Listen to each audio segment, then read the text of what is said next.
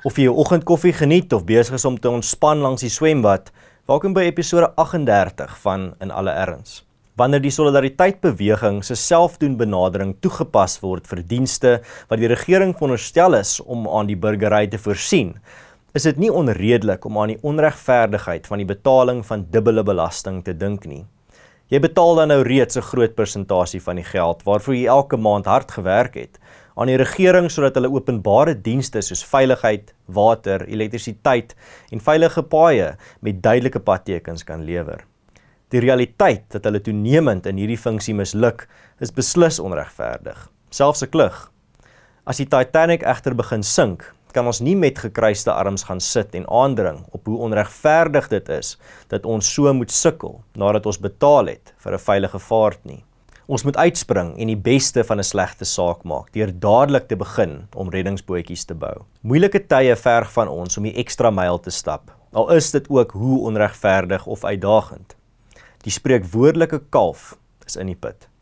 Ons moet nou beslissend optree nie net vir onsself nie, maar ook vir die mense rondom ons en vir toekomstige geslagte. Die meeste Afrikaners het nie die opsie of begeerte om te immigreer nie. En dis bly ons enigste uitweg om saam te bou aan 'n lewensvatbare toekoms vir ons gesinne, gemeenskappe en kultuur hier aan die suidpunt van Afrika. Ons sal soos ons voorvaders moet vasbyt en nie huiwer om harder te werk of ekstra fondse te belê in 'n gemeenskapsprojek of inisiatief nie.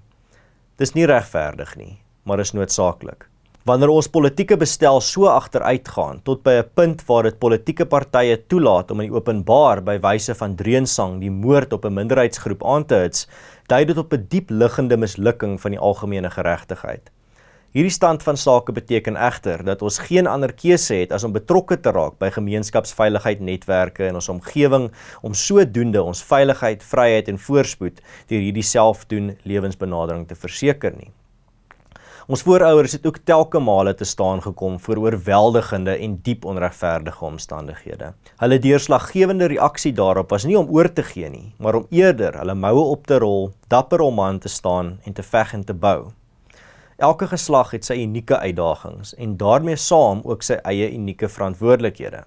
Dink aan die voortrekkers, die Anglo-Boereoorlog, die Help mekaar beweging na die Groot Depressie ensovoorts. Slegs die selfsugtige naïewe leiaard wil leef in 'n samelewing sonder uitdagings en verantwoordelikhede. Dit sal 'n skande wees as ons geslag ons kulturele verantwoordelikhede ignoreer en dit lafhartig aan die volgende geslag probeer delegeer.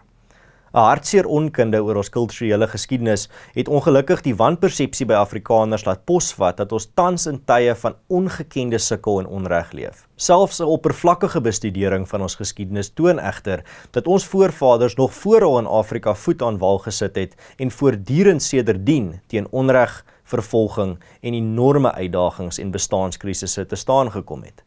Dink byvoorbeeld aan die onmenslike onreg en harde realiteite wat die Franse hugenote moes verduur en oorleef. Die goeie nuus wat hieruit voortvloei, is dat ons vandag geseën is met 'n ryk erfenis van hardnekkige en innoverende probleemoplossers en planmakers.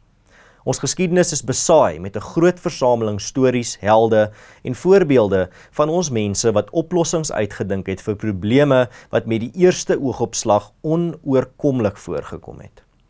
'n onwrikbare geloof het hul in staat gestel om op wonderbaarlike wyse verskeie kantelpunte in hul bestaan teen alle verwagtinge in te oorleef. 'n Boer maak 'n plan is nie verniet een van ons bekendste gesegdes nie. Vandag is dit ons beurt om voor 'n kritiese kruispunt te staan. Gaan ons deur toekomstige geslagte onthou word as 'n geslag wat ouer gewoontes soos al ons voorgeslagte skouer aan die wiel gesit het en vol vertroue met geloof gebou het aan die toekoms of gaan ons onthou word as die eerste geslag Afrikaners vir wie die onregverdigheid van ons omstandighede en die kompleksiteit van ons bedreigings te oorweldigend was. Gaan ons geslag Afrikaners verantwoordelikheid aanvaar daarvoor dat ons kultuur tydens ons wagbeurt soos 'n klein stroompie in 'n droë rivierbedding 'n stille dood gesterf het of gaan ons alles binne ons vermoë doen om so 'n tragedie te verhoed? Die solidariteitsbeweging kies om betrokke te raak as 'n kultuurbouer kultuurboer en kultuurplanskepper in die komplekse oplossing industrie wat besig is om baanbrekerswerk te doen op die gebied van die oorlewing van ons kultuur en gemeenskappe in Afrika. As jy van hierdie episode gehou het, onthou om dit te deel met vriende en familie. En as jy wil deelneem aan die groter gesprek, los 'n kommentaar in die kommentaarafdeling onder hierdie episode. Ek is Erns van Sail. Hou moed, hou koers, dink vir jouself en dink vooruit. Tot volgende keer.